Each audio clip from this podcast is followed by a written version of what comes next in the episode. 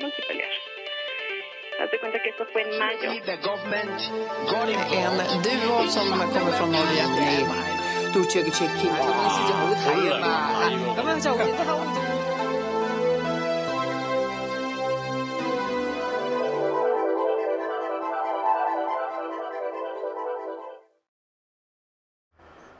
Всем привет! Привет!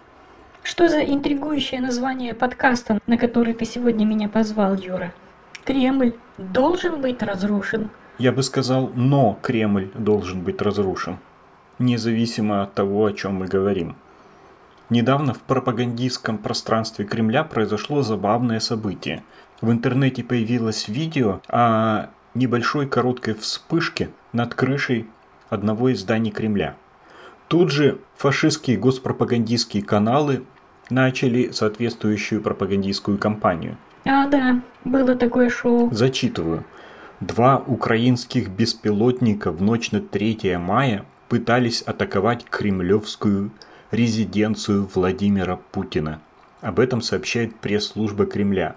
В результате предпринятых военными и специальными службами своевременных действий с применением систем радиолокационной борьбы аппараты были выведены из строя. Вследствие их падения и разлета осколков пострадавших и материального ущерба нет, приводит РИА Новости сообщение Кремля. В Кремле заявили, что Владимир Путин в результате атаки не пострадал, и график его работы не изменился. В сообщении также говорится, что российская сторона оставляет за собой право принять ответные меры там и тогда, и где, и когда посчитает нужным. В ночь на 3 мая в телеграм-канале «Соседи Замоскворечья Якимовка» появилось видео, на котором виден дым в районе Кремля. Жители района сообщают о хлопке, похожем на раскат грома. Незадолго до сообщения Кремля мэр Москвы Сергей Собянин объявил, что в столице с 3 мая запрещено запускать беспилотники, хотя запрет на самом деле действует уже несколько лет, он запретил это повторно. Чисто из пропагандистских соображений. Как еще реагировали фашистские пропагандистские госканалы на это шоу? Первый канал, выпуск 21.00. Россия оставляет за собой право ответить на спланированную Украиной террористическую акцию покушение на Владимира Путина, устроенное накануне Дня Победы. Атака явно демонстративная. В Киеве провоцируют эскалацию, но теперь это провокация на новом уровне.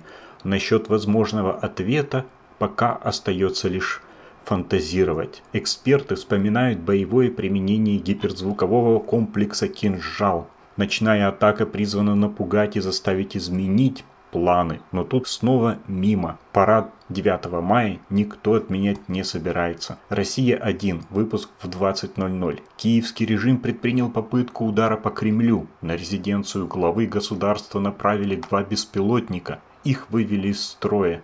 Обошлось без жертв и материального ущерба. Это террористическая акция и покушение на президента. Владимир Путин не пострадал и продолжил работу по графику. Неслыханное нападение всколыхнуло высшие политические круги. Председатель Госдумы Вячеслав Володин заявил, что теракт в отношении президента – это нападение на Россию. Кремль подвергся атаке впервые со времен Великой Отечественной войны. НТВ 19.00. В пресс-службе президента сообщили о попытке атаки украинских беспилотников на Кремль. Пострадавших разрушений нет – Атаку в Кремле расценили как спланированную террористическую акцию покушения на российского президента. График Владимира Путина изменений не претерпел. Он продолжает работать в обычном режиме. Просто человек подвига. Медведев, главный кремлевский фашистский клоун после смерти Жириновского, призвал ликвидировать Зеленского. Прямая речь. После сегодняшнего теракта не осталось никаких вариантов, кроме физического устранения Зеленского и его клики. Он не нужен даже для подписания акта безоговорочной капитуляции. На фоне призывов из Российской Федерации нанести удар возмездия за Кремль и даже убить Зеленского, МИД России выпустил заявление несколько иной риторики. Представитель ведомства Мария Захарова возложила ответственность на удар на западных союзников Киева. За все, что творит киевский режим, в первую очередь отвечают его вашингтонские, лондонские и в целом натовские создатели и кураторы – они внушили чувство абсолютной вседозволенности и безнаказанности, обеспечили политическое прикрытие и военное сопровождение, написала она в телеграм-канале.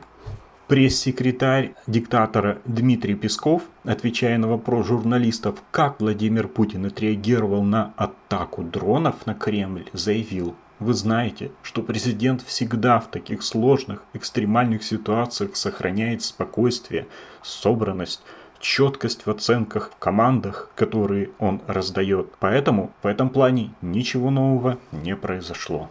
Да, когда жизнь – это подвиг.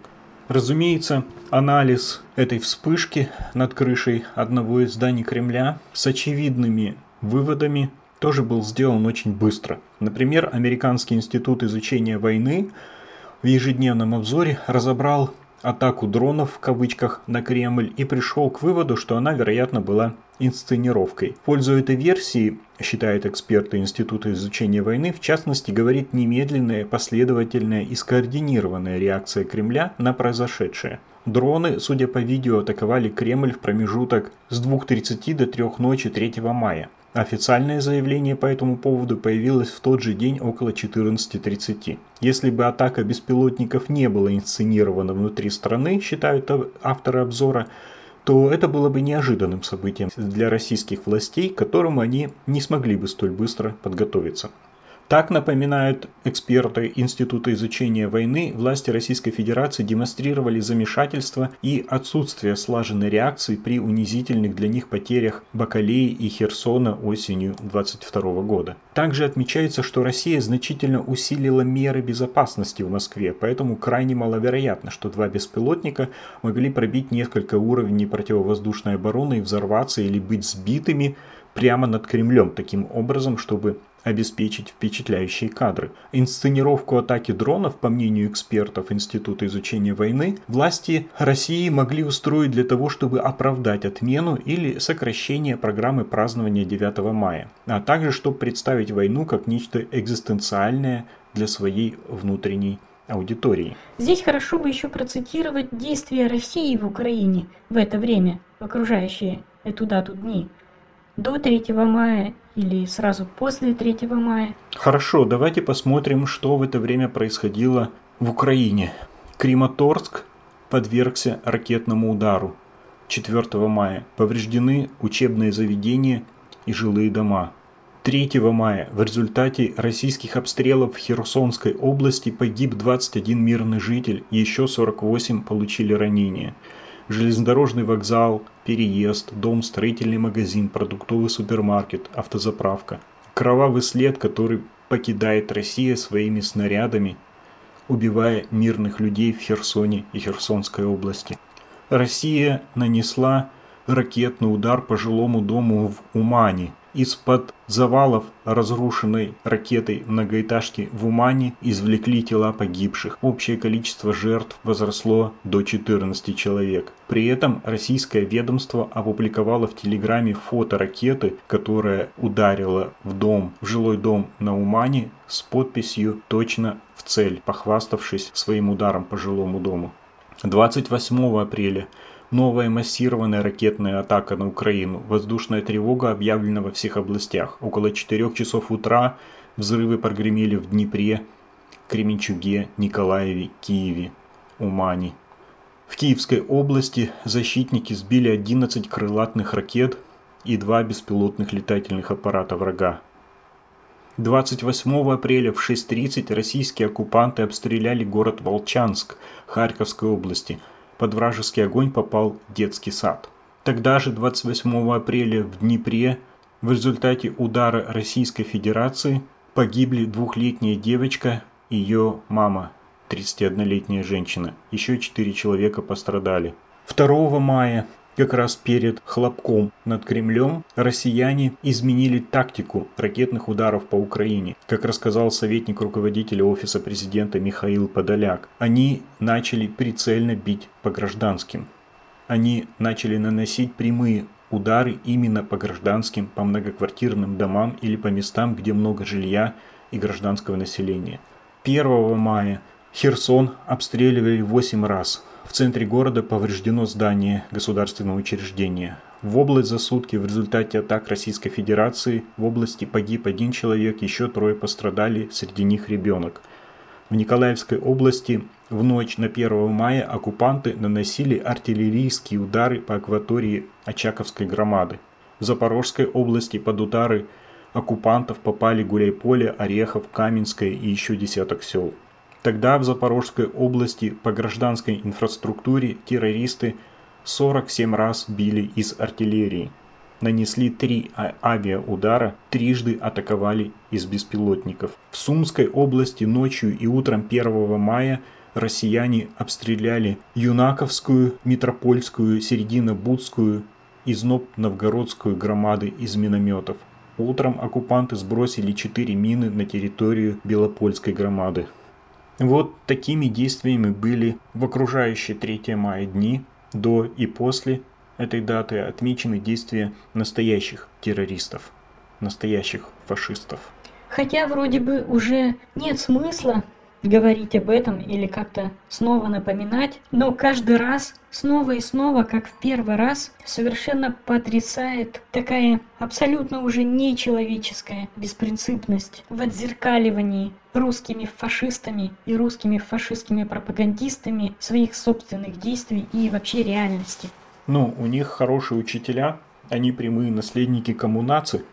И тем не менее, я не могу до конца осознать вот этот вот уровень безумия, который виден каждому адекватному человеку, безумие вот этой вот слепоты инвертирования реальности русскими фашистами. Понятно, что они теперь могут сделать все, что угодно, и подать это как угодно. Настоящих средств инфораспространения информации внутри России уже не осталось.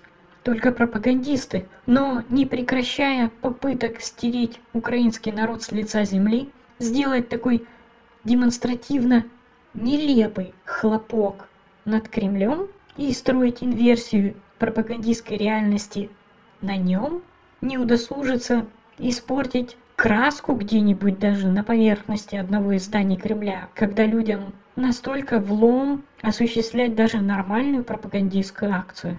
Аккуратненько взорвать где-то что-то там в воздухе, чтобы оно даже ничего случайно не испортило. У самой психологии такого отзеркаливания и такой пропаганды уже, мне кажется, должны быть какие-то нечеловеческие с точки зрения нормального человека глубоко уродливые основания, потому что нормальный террорист, ну, у, у империи вообще и у императора в России абсолютно безграничные ресурсы. В принципе, они могли бы хоть весь Кремль уничтожить, а потом снова отстроить. Уж хоть что-нибудь там подвзорвать, хоть чуть-чуть, уж вообще без проблем. Их собственные личные средства каждого из них – и то бесконечно больше тех ресурсов, которые нужны были бы на восстановление там от какого-нибудь взрыва. И вот просто настолько не хотеть заморачиваться вообще ничем принципиально. Да, ты здесь, Юля, права. И мне кажется, глубоко извращенное основание этой нечеловеческой беспринципности у них действительно есть. Мне кажется, в основе такого отношения со стороны власти и к себе, и к пропаганде лежит тот самый феномен власти для русских людей феномен черной дыры на месте восприятия власти, о которой я говорил раньше. Это же только со стороны внешнего мира, внешней вселенной это видится просто черной дырой. Каким-то практически бессознательно инстинктивным подчинением, абсолютным и безусловным. Но внутри этой черной дыры, внутри сознания самих русских людей, эта черная дыра дифференцирована. Они также практически интуитивно, иногда бессознательно, видят, например, ее иерархию.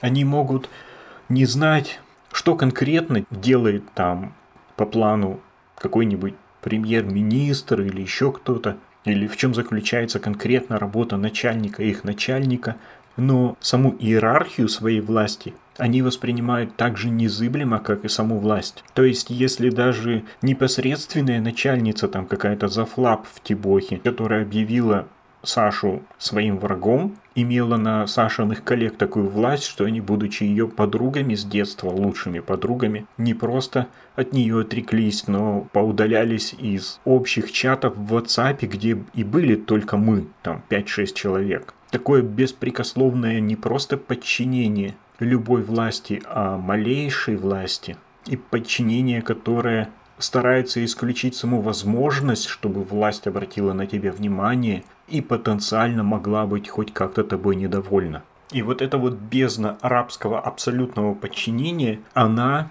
увеличивается иерархически. Собственный там какой-нибудь зафлап или директор – это только начало цепочки.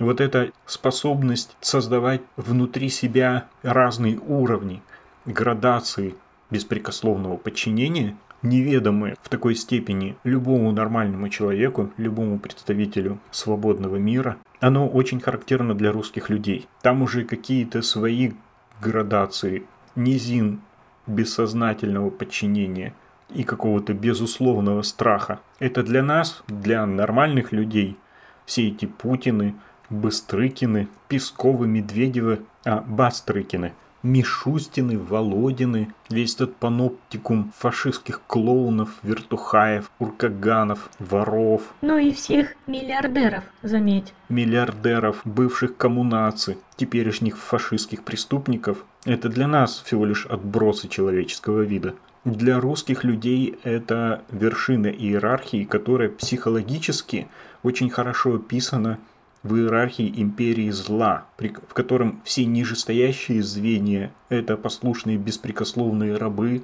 всех вышестоящих звеньев. И у них есть какое-то эволюционно выработавшееся их собственное правильное восприятие иерархических ступеней этой власти, то есть тот, кто непосредственно над ними властвует, их хозяин – Здесь уже беспрекословное подчинение, но это не сравнится со следующей ступенью, и это не сравнится с еще одной следующей ступенью. А когда приходит Кремль, я думаю, для русских людей это что-то вроде уже полностью черно-бессознательного. Это что-то имеющее совершенно нечеловеческое значение.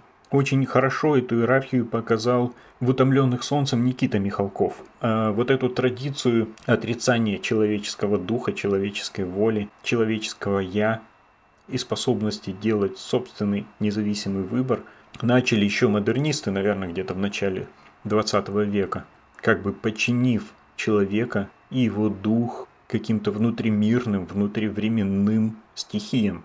Но Никита Михалков это сделал не просто в качестве творческого жеста.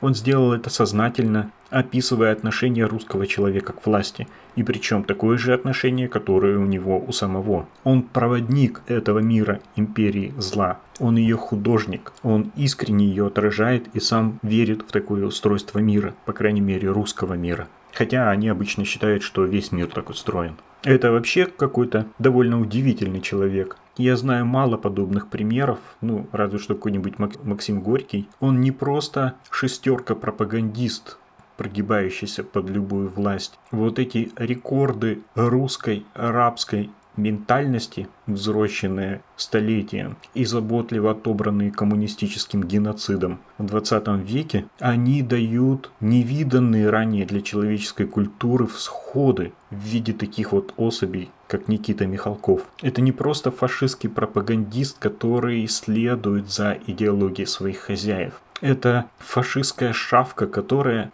творчески переосмысливает саму психологию идеологию, образ мысли своих хозяев для того, чтобы их предугадать и стать еще более фашистом, чем они сами. Это как червь, который живет в прямой кишке своих хозяев и жрет их дерьмо до того, как они еще его высрали. Чтобы высрать его дважды самостоятельно переработанным еще первее их. Потому что вот эти вот образы женщины, которая вышла замуж за палача и ее возлюбленного, лежит там под ним, пока он ее имеет. Я говорю про утомленных солнцем.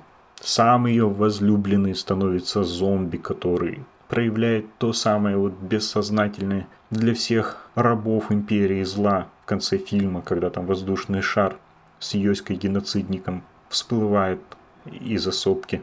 И он там застывает, явно теряя свое «я». Вот эти все образы, они очень хорошо передают то, о чем я говорю. И здесь Никита Михалков описывает это все не как зло, даже если тогда формально он как бы это описывал как, как зло. Здесь он описывает себя, он описывает ту реальность, в которой он существует сам, которой он принадлежит и которую он сам, как художник, олицетворяет. Конечно, у всех диктаторов были свои эпигоны, свои пропагандисты, у нацистов, у коммунистов, но где-то хотя бы глубоко в бессознательном эти пропагандисты чувствовали, кто они на самом деле. Хотя бы на уровне бессознательного это влияло на качество их творчества, мне кажется. Вот здесь коммунисты довели мутацию русского сознания до ее, наверное, уже генетического предела. У таких, как Никита Михалков вот этого хотя бы глубоко подсознательного ощущения объективной реальности уже не осталось. Это реально новый человеческий вид. Это не влияет даже на его творчество. Он может совершенно творчески и искренне перерабатывать и высирать любое дерьмо своих хозяев. Обычному человеку с обычной человеческой психологией, как правило, это недоступно в такой степени. Вот эта вот патология русского сознания, она гораздо хуже, чем можно себе представить, я считаю. Эти признаки этой патологии, они могут не проявляться вообще при каких-то условиях, как некоторые мутации, которые проявляются только в тех условиях, в которых они затрагиваются. Но эти мутации делают русских людей в целом более отличными от остальных народов, чем даже, например, японцы или чем мусульмане. Да, такие условия, как сейчас, например, когда их не убивают, не сажают миллионами. Только сейчас начали сажать, максимум штрафовали. И им практически всем было все равно до того, что их страна начала уничтожение соседей соседнего, самого близкого к ним народа. И вот это бессознательное абсолютное восприятие иерархии власти, оно у русских присуще не только низам, не только холопам, оно же присуще и самой власти, которая по сути представляет из себя тех же самых холопов через кровь и преступления по иерархии этой преступной группировки, пробравшейся наверх. Они не теряют это восприятие власти. Они ощущают себя вот этим самым властным абсолютом. Они же не видят себя тем, кем они есть, урками, сверхпреступниками, миллиардерами, фашистами, ворами. Они действительно чувствуют себя полубогами. Ну, в общем-то, они там в Москве и организовали себе жизнь полубогов. Все бесчетные богатства, 140-миллионной империи – это практически их личная собственность. Я вспоминаю свой опыт посещения Кремля, когда я была в Москве. Такая довольно пустынная территория, где только в некоторых местах несколько небольших мест открыты, чтобы люди могли туда ходить. Там несколько церквей, какое-то еще музейное здание, там грановитая палата. И если какое-нибудь здание стоит в стороне от этих пятачков, то собирают группу и по одному тротуарчику, чтобы никто не разбредался, проводят их к нужному зданию, потому что вообще территория Кремля закрыта для лохов, для холопов. И везде стоят вертухаи в бронежилетах. И если сделаешь шаг с этой дорожки, отклонишься от своего пути, он так кивает головой, чтобы не отклонялся, типа не, нельзя. И поэтому свободному от холопов пространству время от времени ходят пацаны в дорогих костюмах. Совершенно свободно так, с достоинством и ощущением полноты жизни. Кремль действительно духовный центр современной Московии, которая сейчас покрылась трехметровыми заборами и охранниками с, метод... с металлодетекторами и собаками. Вот этот вот дух, что это место резиденция пацанов, а тебя, лоха, пустили на пятачок взглянуть одним глазом на то, как живут твои хозяева, чтоб ты вот этим своим бессознательным прикоснулся к безбрежности этой черной дыры иерархии власти, чтоб ты ее почувствовал в себе почувствовал, что даже если в обычной жизни в своем городе ты никто, тебя не существует, то вот здесь тот самый центр империи, где всего твоего рода никогда в истории не существовало как факта, где не только тебя не существует объективно, но сама мысль о тебе смешна. И я могу быть абсолютно уверена, что у тех преступников, которые добрались до самого Кремля и там сидят, сознание ничем не отличается. Только в их случае им смешна сама мысль о твоем существовании. Разумеется. У американцев есть такое выражение «bad inside» – плохой изнутри, на которое они реагируют очень чувствительно. И настолько чувствительно, что это выражение редко можно услышать. Потому что это не просто покрыть матом. Покрыть матом это они всегда в американских фильмах друг друга кроют.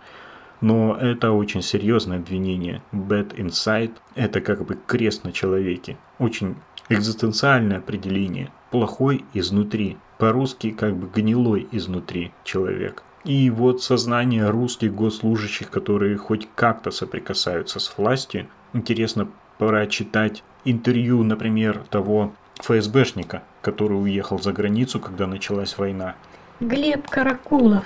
Да, Глебом Каракуловым, который уехал из России, когда началась война, когда Россия напала на Украину. И вот он рассказывает, что, в общем, ФСБ, он один хоть как-то осуждал происходящее. То есть вообще абсолютно все, сто процентов, все его коллеги в ФСБ и в других ведомствах поддерживали и поддерживают войну и поддерживают уничтожение Украины. И любое насилие и безумие, которое Россия там творит. Ну, а часть, как всегда, считает, что творит недостаточно много насилия и безумия. Вот это сознание русских людей, проявляющееся в отборе тех, кто приходит во власть, оно bad inside, глубоко до самых подсознательных оснований. Оно просто неисправимо, безвозвратно испорчено, изуродовано, бесчеловечно. Поэтому то, что сейчас русские делают в Украине. Это просто как бы частный пример, частный случай. Еще в первой половине 20 века они уничтожали людей десятками миллионов. И вот это мутантное сознание в то время, это еще, в общем-то, оно не было выработано, как сейчас. Уничтожали еще представители власти, которые и исполнители, которые родились, в общем-то, еще при старом режиме еще старые люди. Это еще до коммунистического отбора. А сейчас это реально другой человеческий вид, другой вид человеческого сознания, причем не только на культурно-сознательном но и на каких-то других бессознательных уровнях. Поэтому, когда все удивляются тому, что происходит в Украине, да на самом деле может происходить все что угодно, может происходить еще в тысячи раз худшее. Они реально могут уничтожить весь мир в ядерной катастрофе. По крайней мере, делать то, что нацисты, коммунисты делали, для них даже теоретическая проблема это вообще не является, если представится случай. Вот эта патология власти, патология сознания – восприятие власти, которое едино и для верхов, и для низов, она-то как раз и позволяет вот этой вот власти, которая сидит в Кремле, воспринимать собственную убогую имитацию с хлопком дрона над крышей одного из зданий Кремля, как какой-то пропагандистский теракт. Потому что этот хлопок это не просто хлопок, это хлопок над крышей одного из зданий Кремля, то есть это хлопок в огороженном стенами месте абсолютной вершины иерархии российской власти. Каждый русский человек понимает это всей глубиной своего бессознательного. Это не какие-то там убитые десятки детей, женщин и мирных граждан Украины. Это хлопок над Кремлем. Вот этим центром империи зла Кремль является уже больше половины тысячи лет. Есть интересные записки польского торговца Груневига. Путешествуя с торговым обозом через Украину в Россию, он оставил записки о торговой поездке в Москву в 1584-1585 годах. И интересно описывает в своих записках Кремль того времени. Кремль тогда был открыт только для посещения только в определенные часы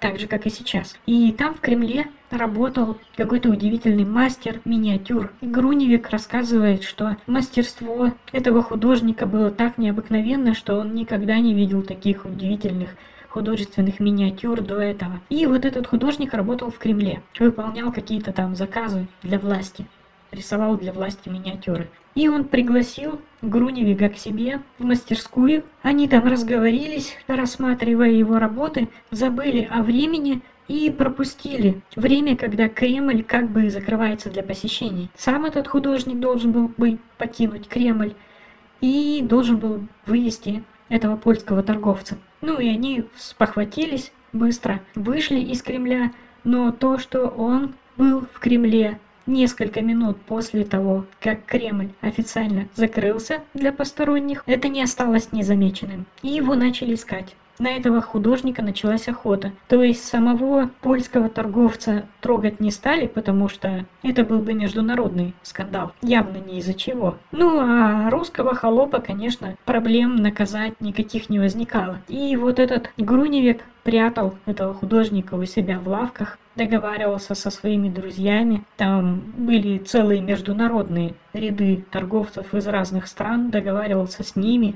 Они прятали а, вертухаев русской власти этого художника. В общем, короче, потом они этого художника нашли, начали пытать. Типа, а не было ли у тебя умысла на теракт, говорят? Да, за то, что он не покинул Кремль то время, которое нужно было. И запытали бы до смерти, но Груневик, конечно, как нормальный человек, попытался сделать все возможное, чтобы спасти этого художника. Бегал в посольские приказы своего польского посольства, чтобы они просили за этого художника. Бегал в другие посольства, то есть организовал там целую акцию в 1584 году, прося помиловать этого русского художника, чтобы кремлевские власти не запытали его до смерти. И удалось его, покалеченного, но отстоять живым. Я видел недавно, когда на 25 лет осудили Карамузу, видео, как люди выходят из центрального здания суда. И я был потрясен. На дверях здания суда сейчас по-прежнему все двери здания суда украшены коммунацевскими символами. До сих пор, сейчас. То есть суд над Карамузой проходил в здании, украшенным коммунацевскими символами. Их не сняли, их не демонтировали мы как бы продолжаем жить при коммунизме. И вот э, с этим четким, абсолютно уже надчеловеческим или подчеловеческим восприятием власти в развертывании всей ее иерархии, которая присуща русским людям. С ней, я думаю, связана та незыблемая имперскость, которая пронизывает сознание русских людей, даже лучших из них. Они могут критиковать все что угодно, но они никогда не покушаются на империю, потому что для их сознания критика, на которую они решаются, гражданское самосознание или даже либеральное самосознание, на которое они, на которое они решаются, этому сознанию, этому самосознанию противостоит осознание глубины иерархии вот этой вот империи зла. То есть они готовы быть гражданами на каком-то более-менее локальном уровне. Они готовы быть гражданами, отстаивая, например, права свои права обычных граждан. Там собственное право слова, нет войне и все прочее. Но имперскость как таковая подразумевает всю глубину вот этой вот иерархии власти до Кремля включительно. Здесь ясность, гражданственность и свобода их самосознания уже не просветляют эти темные глубины. Они до них уже не дотягиваются. Что же может хоть как-то поколебать или изменить эту имперскость? Я думаю, пока империя существует, то ничего. И пока империя существует, никакого развития менталитета самих русских людей тоже нет и не предвидится. Во-первых, для того, чтобы эту черную иерархию восприятия власти в сознании и подсознании русских людей разрушить, мне кажется, нужны столетия. Но сейчас нет и не предвидится никаких перспектив даже вставания на путь этого изменения сознания. Такой путь может начаться только с разрушения империи, то есть с появления независимых от Москвы государств. Только с независимостью регионов, как я понял, да? Думаю, да. Но надо понимать, что никакой независимости ни у каких регионов не будет, пока у пацанов в Кремле есть власть. Россия во всех своих войнах, в том числе на своей территории, применяет тактику выжженной земли, потому что все провинции для нее это вообще не ценность. Для нее ценность только своя власть над этими провинциями. Они могут их выжить и уничтожить полностью. Холопы потом сами будут это столетиями восстанавливать. Я уж не говорю о том, что идеи ценности человеческой жизни самих холопов для них в принципе никогда не существовало. Поэтому, если уж приспичит, то регионы, которые хотят стать независимыми, подвергнутся тотальному уничтожению и ковровыми бомбометаниями. но никто не даст им быть свободными, независимыми государствами. Это может быть только в тот период истории, когда сама кремлевская власть сменяется, и поэтому ей не до регионов. Стоит ли разрушение Кремля того, чтобы дать свободу от Московии регионам России? Вообще, думаю, разрушение Кремля московская пропаганда будет подавать прежде всего и как разрушение истории, бесценных исторических артефактов, которые собраны в Кремле. Так и есть, но посмотрите на то, что представляет из себя Россия сейчас. Даже на практическом уровне. Если вы ученый, если работник культуры, посмотрите, какое количество конференций проводятся в Москве и в других регионах, какое количество литературы издается в Москве и в других регионах, какое количество исследований делается в Москве и в других регионах, какое количество тех самых памятников – находится в Москве и в других регионах. Возьмите, откройте интернет и попробуйте купить что-нибудь в интернете, что-нибудь более или менее специфическое. И вы увидите, что все ссылки ведут только на Москву. И причем сейчас, в последние годы, на сайтах русских, русскоязычных сайтах, продажи чего бы то ни было, часто стали писать город Москва. Раньше, ну и во многих случаях сейчас, город вообще не пишут. Вообще пишут просто название улицы и номер дома. Все. То есть для москвичей остальной России в принципе не существует и не существовало как факта. Причем название города на сайтах московских компаний появилось не потому, что менталитет москвичей и отношение к провинции, как они это называют, как-то изменилось. А просто многие московские компании теперь работают в регионах. Москвичи захватили практически весь бизнес до самого Дальнего Востока. В начале 2000-х они отжимали весь Владивостокский бизнес, и теперь большинство исторических компаний, которым был славен Владивосток, теперь принадлежит москвичам и все застроено торговыми центрами, через которые москвичи отмывают в Владивостоке деньги. И вот те компании, где теперь на сайте нужно выбирать, Москва или не Москва, там город прописывается. А какие-нибудь кафе, например, которые работают только внутри Москвы, они по-прежнему никакой город не пишут на своих сайтах. Им это не нужно. Хотя это вообще невероятно, на мой взгляд. То есть сейчас же поиск в Гугле выдает все названия с любой точки поверхности Земли. Как можно иметь настолько изуродованное сознание, что не считать, что что-либо вообще существует на Земле, кроме Москвы, по крайней мере в русскоязычном пространстве?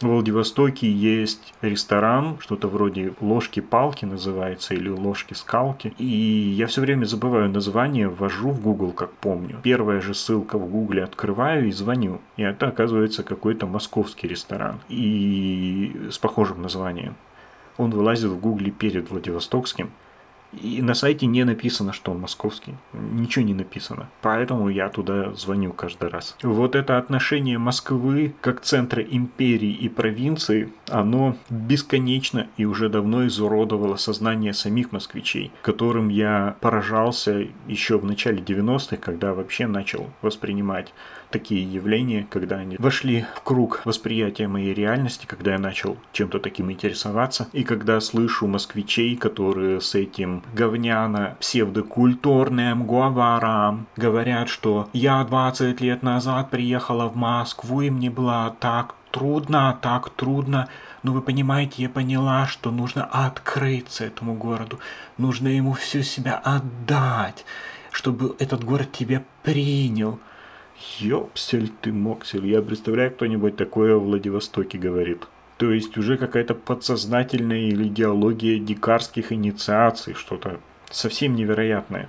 Я бы сказала, что это восприятие москвичами самих себя и всей остальной России, это массово-холопская демократическая форма той же самой иерархии, которая существует у русских между властью и обществом. Новое сословное разделение тех, кто живут в Москве, то есть дорвались до подмостков своих хозяев, с которых им перепадают капли золотого дождя, и прочих холопов, которые населяют всю бесконечную провинцию. Хотя сама Москва, как город, мне настолько отвратительно, что последний раз, проезжая через Москву, я просто вызвал такси и сидел, не глядя в окно.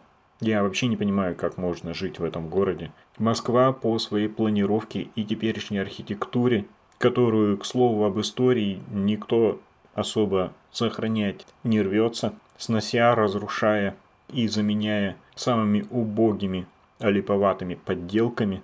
Ну, тут понятно, в выборе архитекторов и исполнителей доминирует та же самая коррупция, как и везде. Откаты, безвкусие властвующей верхушки. Но сама Москва мне напоминает Пекин, только элементы традиционной культуры в Пекине китайские, а в России православные. Но в целом это такая же безграничная какая-то безжизненная территория, где мы как-то однажды вечером искали хард-рок кафе, оказалось, что оно... В Пекине. Да, в Пекине. Оказалось, что оно уже несколько лет как закрыто, и в результате мы вечером оказались на абсолютно мертвой территории. Среди каких-то дорог, автострад с несущимися машинами, через которые непонятно где и как даже переходить, среди многоэтажек, офисных в перемешку с жилыми зданиями с закрытыми подъездами, обезлюдевшую, из которую не могли даже выбраться. Там метро закрылось, такси не останавливались, нас не брали. И мы оказались в каком-то, на холоде, в каком-то реально мертвом пространстве ночного вымершего города. Также я еду по Москве. Вообще вся эта планировка и все пространство города и даже архитектура просто совершенно удивительно напоминает Китай. И вот идет бесконечная дорога. Устройство города такое, что вокруг идут какие-то непонятные пространства. Пустыри, не пустыри, вроде и не парки, вроде и не индустриальная зона. Что-то среднее. И вот в этом что-то среднем стоят какие-то дома везде. И вот идет дорога, мы едем, я не вижу ни одного перехода очень долго. И мне интересно – ну и дорога такого типа, что, в общем-то, там, по-моему, переходов и нет. И вот мне интересно, а как люди с одной части этой дороги, если им нужно попасть, попадают на другую часть этой дороги? А с другой стороны, с другой части этой дороги вроде как, вроде ничего нет. Вот это вот странное непонятное пространство. Непонятно чего. И только с одной стороны дороги стоит какая-то многоэтажка. Вот интересно, а как живут люди в этой многоэтажке? Ну, то есть, понятно, они все живут исключительно локальными жизнями. Наверное, за этой многоэтажкой там какой-то есть дворик, а рядом есть какой-то магазинчик, а если им нужно поехать в супермаркет, они идут к гаражам, садятся в машину и едут по этой автостраде куда-то в другую часть города, в супермаркет. Я как-то однажды, посещая МГУ, мы с моей подругой встречались в одном таком торговом центре, и я к этому торговому центру, к месту нашей встречи, шел пешком, и я не мог найти вход в этот торговый центр. Он был с одной стороны огромный, а с другой стороны я напирался все время на какие-то дороги, которые предназначены для въезда в этот торговый центр машин, на какие-то подпорные стенки – Э, я не знал, как вообще это все дело обойти, как попасть ко входу. Это какие-то были просто индустриальные нагромождения, явно не предназначенного для человека, просто там живущего и идущего куда-то ногами. То есть там как бы заезд в этот торговый центр со стороны гаража, и машины постоянно заезжают, выезжают, заезжают, выезжают, и этот заезд плавно переходит в дорогу сразу же. И не перейти ни через этот заезд, ни через дорогу а вокруг какие-то непроходимые просто подпорные стены и просто стены, которые переходят во что-то еще другое. Это вообще типично для любых планировок в городах России, где я был. И просто стоишь и не знаешь, что тебе делать. А в Новой Зеландии на этом месте? А в Новой Зеландии на этом месте сплошные зеленые парковые пространства, скамейки и дорожки для людей. А машины в таких местах, общественных заведений, торговых центров и прочее, тоже на узких отведенных им дорожках, соответственно, двигаются очень медленно. Так что особых препятствий для меня, как пешехода, не представляют. Сбить меня не могут. И нигде я не могу почему-то упереться в тупик. Если мне приходит в голову пройти где-то, там обязательно оказывается дорожка, переход, лестница. Оказывается, что другие в этом же месте и в этой же ситуации, видимо, размышляют так же, как и я, потому что там уже готова инфраструктура для них. Там можно пройти всегда, там всегда есть путь. Может быть, это из-за размеров города Москвы и всех торговых центров и прочих общественных заведений в ней? Да нет, во Владивостоке не такие размеры. Но я сталкиваюсь с той же проблемой, когда в незнакомом районе попадаю на территорию незнакомого заведения, какого-нибудь торгового центра, где я заранее не знаю, с какой стороны подойти. И в Гонконге, например, я с такими проблемами не сталкивался. Хотя размеры заведений там тоже не, не меньше. Может быть, тогда проблема в том, что все сделано для автомобилистов, для машин, а не для людей. Возможно, это нужно, наверное, спрашивать у профессионального архитектора, но вполне может быть. Это еще одно отражение вот этой вот гнилой иерархии, вот этой имперскости, если сравнивать с этой точки зрения пешехода и автомобилиста. Ну, понятно, машина круче пешехода. Машина в первую очередь. Она как бы, если в поединке между пешеходом и машиной, машина явно побеждает. И поэтому человек на машине иерархически выше пешехода. Туда, тут вполне может быть вот эти вот пустыри, перемежающиеся с этими локальными дворами, с непроходимыми подпорными стенами, с непереходимыми дорогами. Вот это же я встретил, кроме Москвы, только в Китае в крупных городах. Иногда, живя в России, я думаю, что я какой-то топографический идиот. И я так думал до тех пор, пока не походил, например, по Окленду в Новой Зеландии где ты каким-то образом вообще не сталкиваешься с автострадами, с мотовеями. Они просто расположены так, что тебе по жизни не приходится их пересекать.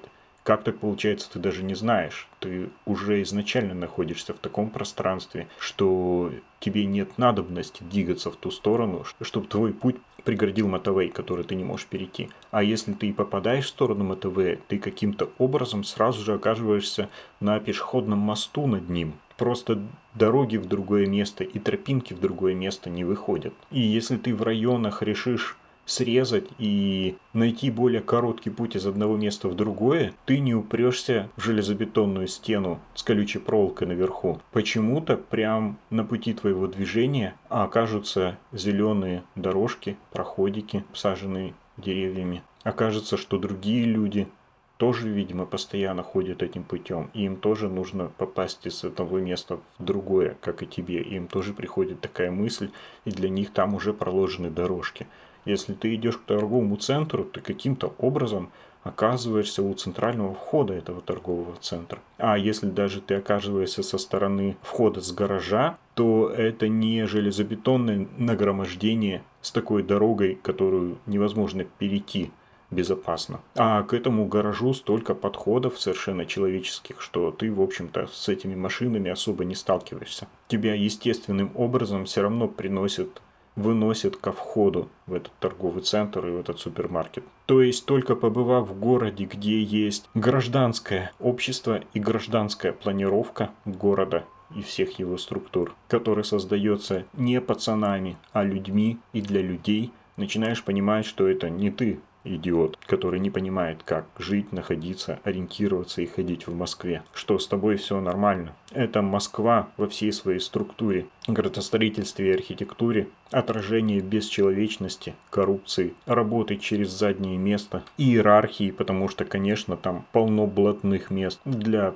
привилегированных воров, и которые как раз-то прекрасно живут этими своими привилегированными микрорайончиками дворами. И с другой стороны вот этих вот новых, настолько же чудовищно безликих многоэтажек, которыми сейчас в качестве реновации заменяют столь же ужасные коммунистические многоэтажки коммунистического периода, которые просто какой-то апокалиптическое воплощение индустриальной безликости человеческого муравейника. Как по мне, они просто ужасают. Но москвичам, похоже, норм. И вот остальная Россия, она, в общем-то, так и осталась провинцией. В этом же была проблема и Украины, до освобождения от России, сто столетия существования в виде провинции. Существование, которое отобрало ее историю, развитие ее культуры, которая должна была развиваться все эти столетия, но, как и культура Псковской губернии, не развивалась практически. Ну, чуть больше развивалась, потому что она была чуть дальше от Московии. Потому что в Москве развивалась только Москва. И некоторое время Санкт-Петербург, пока он был столицей. Шаблон один и тот же. В результате мы имеем всю территорию России, на самом деле степь, пустыню, как говорил Чехов, практически безжизненное пространство. Я понимаю, что в каждом таком регионе есть э, свои этнографы и историки, которые расскажут с любовью много интересного о том, кто там, какой местный деятель жил в каком доме и какое событие там происходило. Но есть история, например, Бостона, Сан-Франциско, Ливерпуля, Лос-Анджелеса, Детройта, Ниигаты, Шанхая, Венеции, Дрездена, Монреаля, Брюге, Роттердама. История каких-то из этих городов может быть кому-то неизвестна, но в целом они, не являясь столицами в своих странах, все равно часть мировой истории. А есть, например, история Владивостока, Архангельска, Улан-Удэ, Томска, Костромы. Что человек за пределами России может сказать об истории этих городов, даже городов-миллионников. Может, пора начинать историю самой России, а не Кремля, не, не империи, не Московии. Эрих Ауэрбах в Мимесисе пишет, Другая своеобразная черта русской литературы особенно бросается в глаза западному читателю. Это единый характер населения и форм жизни – на всем пространстве этой большой страны. Некое само собой складывающееся или, быть может, существовавшее уже с давних времен единство всего русского. Так что нередко писателю кажется излишним даже сообщать, в какой именно области происходит действие его произведения. Даже ландшафты более сходны, чем в любой другой европейской стране, если не считать двух столиц – Москвы и Петербурга – различия между которыми совершенно ясно отмечаются в литературе, города, местности, провинции редко обозначены. Уже действие гоголевских «мертвых душ» и знаменитой комедии Гоголя «Ревизор» происходит вообще в губернском и уездном городе. Точно так же у Достоевского в «Бесах» и в «Братьях Карамазовых». Помещики, чиновники, купцы, священники, мещане, крестьяне – все они и повсюду русские на один лад. Писатель редко обращает внимание на своеобразие говора, а если это и случается, то отмечаются не диалектные различия, а социальные. Например, окующее произношение, типичное для низших слоев, или же характерные особенности выговора национальных меньшинств – евреи, поляки, немцы, белорусы. Что же касается настоящих православных русских, то они, несмотря на все сословные различия, во всей стране образуют как бы одну единую патриархальную семью. Быть может, нечто подобное можно было наблюдать в XIX веке и в других странах, например, в некоторых областях Германии, но нигде эта черта не выступает столь сильно и на таких обширных пространствах. Словно повсюду в этой могучей стране веет один и тот же русский дух. Почему так происходит? Конечно, не потому, что существует какое-то особое духовное единство русского народа, а потому что в абсолютном тоталитаризме, в абсолютном рабстве, абсолютном холопстве существует только Кремль и город его окружающий, который его обслуживает, и провинция. Не развиваются ни личные, ни гражданские самосознания, ни культуры этих регионов. Вся Россия одна большая спящая Азия одна большая неподвижная степь. Если какое-то развитие и осуществляется в веках, оно осуществляется в центре империи и градиентом распространяется на пассивные провинции, которые, в общем-то, и обязаны быть пассивными. У них нет свободы развиваться самостоятельно и никогда не было. В империи есть лишь центр за стеной с хозяевами, и подданные, с которых они собирают мзду провинции. Ну, иногда осуществляя там имперские проекты, посыпая их золотым дождем. Это картина организации культуры и общества, которая просто противоположна тому, что мы видим в других странах, где разные земли Германии, разные области Италии, Швейцарии или Франции настолько различны, что иногда их можно принять за другую страну в зависимости от того, где этот регион находится и с какой другой стороной он контактирует. Не только говор и акцент, иногда доминирующий язык другой, как в Швейцарии, где есть италоговорящие, франкоговорящие, германоговорящие кантоны. Южная и Северная Италия, даже южные и северные Нидерланды земли в Германии, которые настолько свободны, что федеральному правительству запрещено давать деньги на образование отдельным землям, потому что система образования отдельных земель должна быть абсолютно независима от федерального правительства. Такое разнообразие внутри стран складывается не просто так. Это естественная культурная и историческая эволюция свободных народов. Да, эти земли часто были не в составе одной страны, в составе разных стран, разных королевств, княжеств. Но почему они были в составе разных стран? Потому что там всегда жили свободные люди и проходили свободные исторические процессы. Люди в этих землях решали сами свою судьбу. Иногда за них решали другие, а потом они свою судьбу отстаивали. Они были активны и в политическом, и в гражданском, и в культурном плане. Они создали историю и культуру своих регионов. Настолько богатую, яркую и уникальную, что отделись сейчас какой-нибудь из этих регионов от своей стороны. В общем-то, он станет не менее яркой, интересной, имеющей богатую историю отдельной европейской страной, чем та страна, от которой этот регион отделился. Ну, в России есть еще какие-нибудь конкретные факты, исторические события, которые наполняют истории регионы. Типа, где-то за пределами Москвы произошла какая-нибудь битва, например. Тогда эта местность существует в истории. Да, это просто то, что Московия не могла проконтролировать. И поэтому какая-нибудь область спонтанно вошла в историю из-за какой-нибудь битвы. Я с детства слышала рассказы родных о коллегах и знакомых, уехавших жить в Москву, которые всю жизнь, живя там десятилетиями, общаются только со своими земляками и не общаются с москвичами. При этом это, конечно, не их собственное предубеждение. У владивостокчан нет никаких таких пунктиков ни о Владивостоке, ни о других регионах. Брат моей подруги из Владивостока, поступив в консерваторию в Москве, рассказывал, что они там общаются только в основном с такими же владивостокцами и еще с петербуржцами. С москвичами не особо общаются и не общаются с приезжими из других городов России. Владивосток здесь очень похож на Москву и Санкт-Петербург. То есть он почему-то как бы не провинция. А вот выходцы из других городов, они оказываются часто как бы очень просты. Ну, то есть совсем простые. И вот Владивостокско-Петербургской компании с ними общаться не очень интересно. Вот эта провинция, она действительно за тысячелетия существования Российской империи сложила умственный профиль и ментальность ее обитателей. Есть центр, и есть прям провинция-провинция. Это поражение уровня развития и уровня сознания провинциальности. Оно уже глубоко в культуре и глубоко в головах людей. Да, здесь важно понимать, что история, она же не в артефактах и не в позолоченных палатах Кремля, где столетиями сидят геноцидники и преступники. А история, она в головах. И история, она не в прошлом, а в будущем.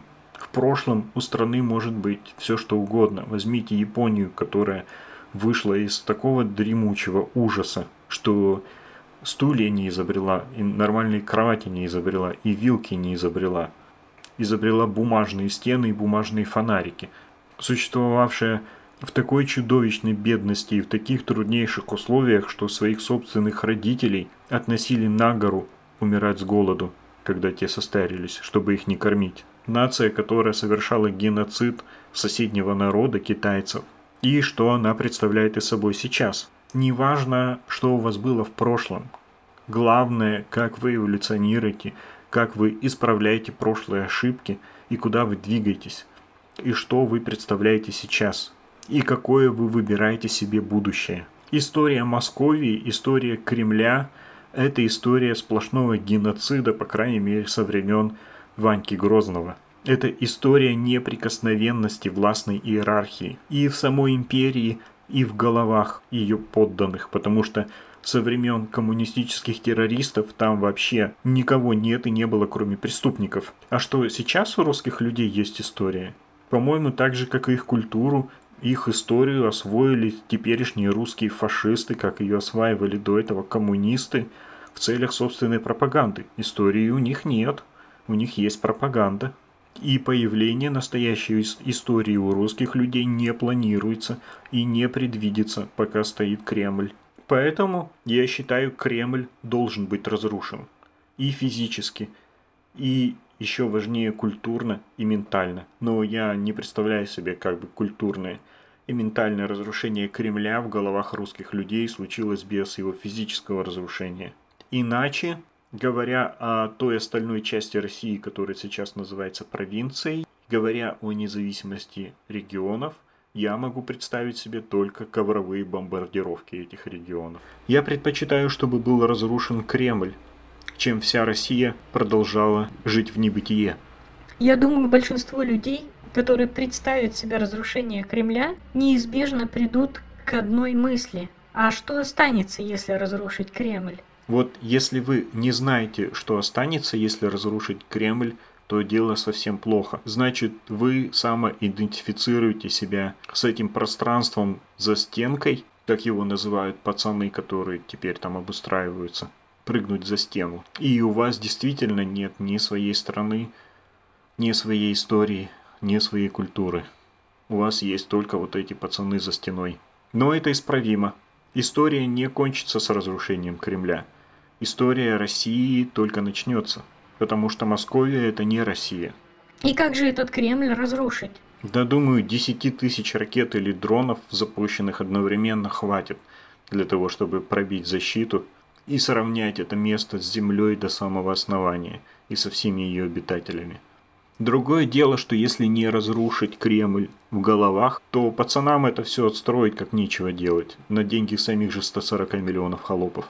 Поэтому, если уж и разрушать, то и сам Кремль, и его имперские притязания на территорию самой России. В общем-то и история Московии с разрушением Кремля никуда не денется, но, надеюсь, Московия после этого просто начнет занимать положенное ей место в истории России и в истории отдельных ее регионов. Если разрушить сам центр империи зла, если разрушить само основание, дно вот этой бездны арабски-михалковского восприятия власти, если разрушить центр этой самой черной дыры, все-таки, мне кажется, это не может не подействовать на сознание русских людей. То есть начнутся какие-то процессы, даже не сознание, а какие-то процессы вот в том самом глубинно, глубоко бессознательном, где Кремль сейчас находится в их головах он потеряет этот религиозно-бессознательно-абсолютистский смысл, религиозно-бессознательную абсолютную власть. Разумеется, если его вообще не станет в принципе физически.